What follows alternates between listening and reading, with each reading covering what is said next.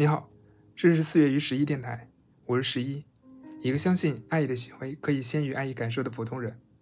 今天是一期临时加更，因为一篇文章，我在重新读一本书的时候，再次遇到了这篇文章，依旧非常的感动，所以今天想花三分钟与大家分享一下这篇文章。因为是临时加更，所以设备准备并不充分，依旧是一镜到底。不过这一次不太一样的地方是，你可能能听到一些猫猫的呼噜声。也希望猫猫的呼噜声能给你，也给我们接下去迎接我们生活的勇气。这篇文章叫做《欢迎来到荷兰》。欢迎来到荷兰。当你的身体里孕育着一个宝宝，就像是在计划一场美妙的意大利之旅。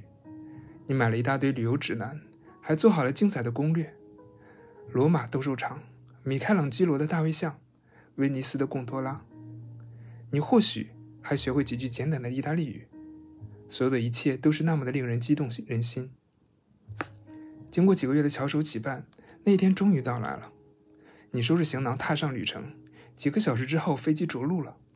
机组人员走过来跟你说：“欢迎来到荷兰。”荷兰，你大吃一惊。为什么是荷兰？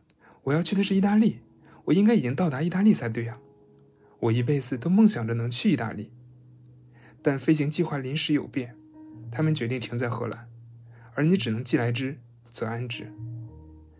但重点是，他们也没有把你带去一个可怕的、令人厌恶的、肮脏不堪的、充满瘟疫、饥荒和疾病的地方，仅仅仅仅是一个和预想中不一样的地方罢了。于是，你不得不下飞机，去买一本新的旅游指南，可能还得去学一门全新的语言。你还会遇到一群原本永远都不会遇到的人。这里只不过是另外一个国度，这里比意大利的节奏更慢，没有那么多浮华。等你在这里待了一段一阵日子之后，你缓过劲儿来，眺望四周，会发现荷兰有风车，荷兰有郁金香，荷兰甚至还有伦勃朗。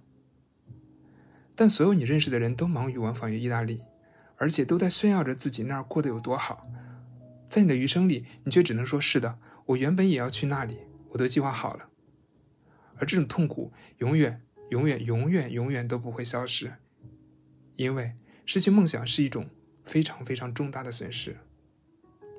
但是，如果你把生命都浪费在哀叹你没去成意大利这件事上，你就永远不能够自由的享受荷兰那非常特别、非常美好的方方面面了。相信这段日子，很多人跟我一样。遭遇了一些临时的变故，我们打破了原来的叙事，我们发现人生的路径不是直线的。但是也请相信，即使我们没能去成意大利，我们可能也不至于很糟，因为我们可能到达的是荷兰。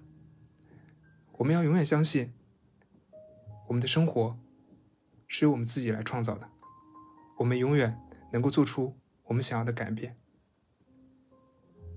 好这里是四月与十一电台，我是十一，一个相信爱意的行为可以先于爱意感受的普通人。感谢今天与你相遇。